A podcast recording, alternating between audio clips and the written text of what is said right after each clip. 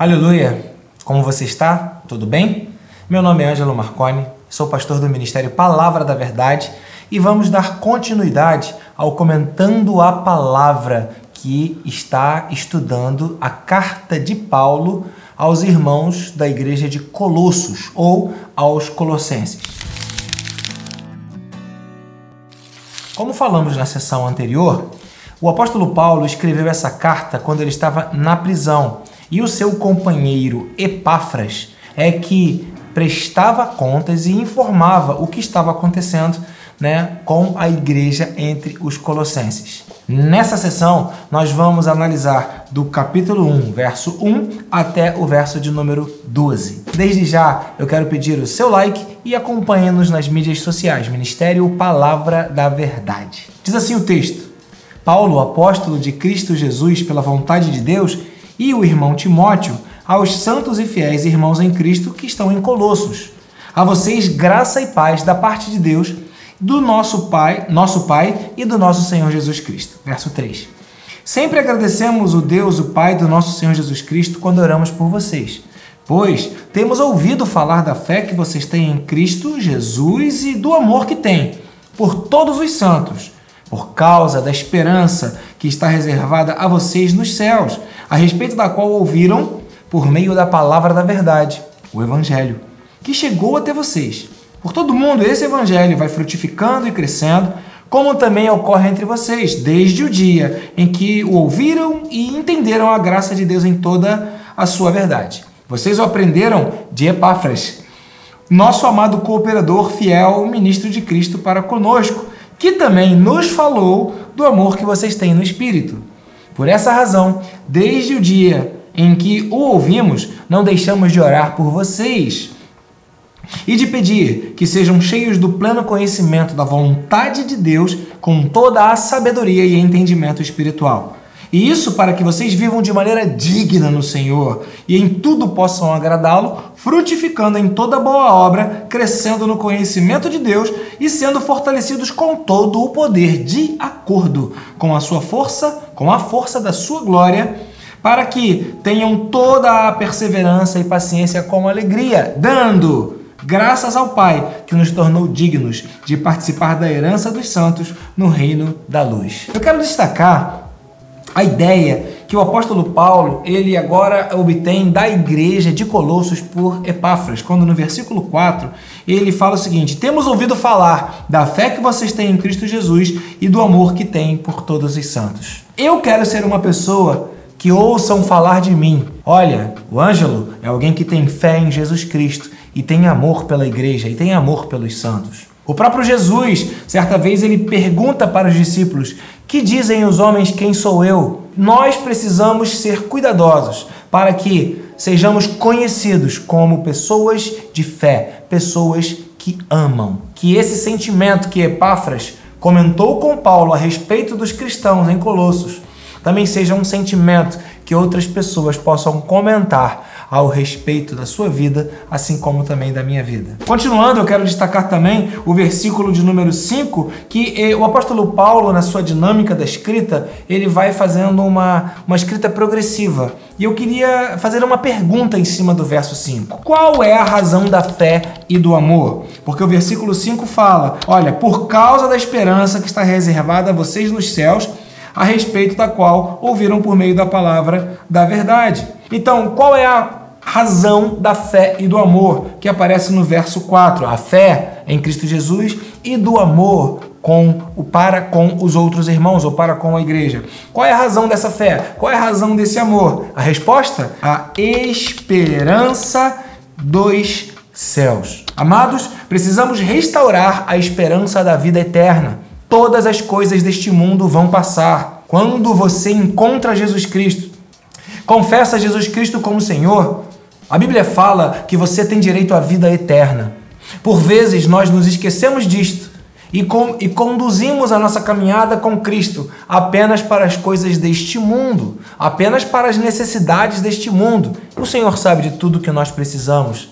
E na Sua palavra Ele declara: busque em primeiro lugar o reino de Deus, a Sua justiça e todas as demais coisas serão acrescentadas. Que seja um tempo de restauração da sua esperança na vida eterna Na vida eterna, não teremos enfermidade, não teremos desemprego, não teremos problemas familiares, não teremos desilusões, não teremos tristezas, não teremos choro, nem teremos lágrimas. Que o Senhor possa renovar a sua esperança na vida eterna, a esperança dos céus, porque através dessa esperança renovada da vida eterna, você será conduzido a uma reativação da sua fé e a uma manifestação de amor por todos os santos. Outra pergunta que eu faço em cima desse versículo 5 é: onde eu posso aprender a respeito desta esperança? E o apóstolo Paulo então nos explica: olha, isso vai crescendo, isso vai chegando até vocês, esse, esse evangelho vai sendo revelado por meio da palavra da verdade. Este texto, como outros, também o de Provérbios, fez parte de uma ministração do Senhor em meu coração quando nós tornamos a igreja identificável por esse, por esse nome, Ministério Palavra da Verdade. E aqui em Colossenses, capítulo 1, versículo 5, o apóstolo Paulo fala que nós podemos aprender sobre essa esperança na Palavra da Verdade. Vírgula, aí vem uma explicação, o Evangelho. E o que é o Evangelho? É essa palavra da verdade, a Bíblia Sagrada, que nos conta a notícia de que Jesus, Jesus Cristo veio, morreu, ressuscitou e voltará para te levar para o lugar onde ele está, você também vá. Ou seja, a ministração da palavra da verdade, do evangelho da salvação,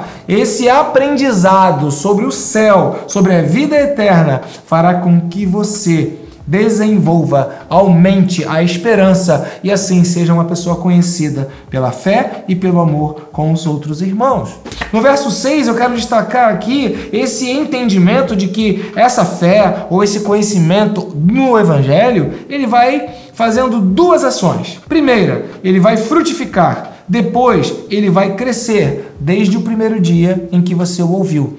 O primeiro passo no conhecimento das coisas espirituais está na sua conversão. Quando você confessa Jesus como Senhor, quando você se interessa por Deus, quando você passa a ser um, um, uma pessoa com a prática de é, ir à igreja, onde a palavra de Deus é ministrada, a partir daí, a partir desse movimento, você começa um desenvolvimento que vai trazer duas consequências sobre a sua vida. A primeira, frutos. A sua vida com Deus vai frutificar e serão frutos bons resultados bons, consequências boas. Você vai ganhar e as pessoas que vivem com você também vão ganhar. E a segunda consequência é o crescimento, para que, junto com esse crescimento, você desenvolva habilidades de viver uma vida melhor, madura, com amadurecimento desenvolvendo as expectativas da vida, não segundo uma infantilidade ou segundo uma percepção distorcida de como as coisas são, mas que esse crescimento, desenvolvendo e aumentando na sua vida, lhe leva a um tempo de maturidade, onde você será feliz, apesar de todas as coisas que lhe acontecem. É impressionante, porque no verso 10, o, o apóstolo Paulo fala: E vivam é, isso isso que? Esse fruto e esse crescimento de maneira digna, né? E para que vocês vivam de maneira digna do Senhor e em tudo possam agradá-lo, frutificando em toda boa obra e crescendo no conhecimento de Deus.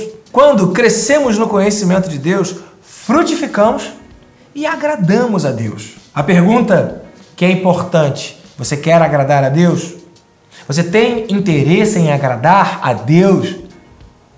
Se esse é o seu interesse, você deve frutificar para Deus.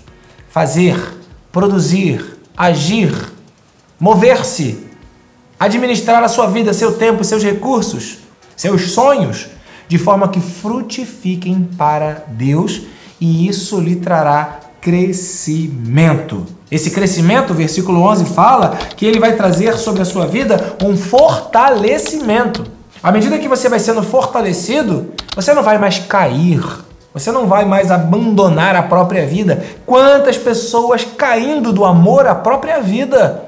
Quantas pessoas entrando em buracos, em depressões, em tristezas, em desânimo?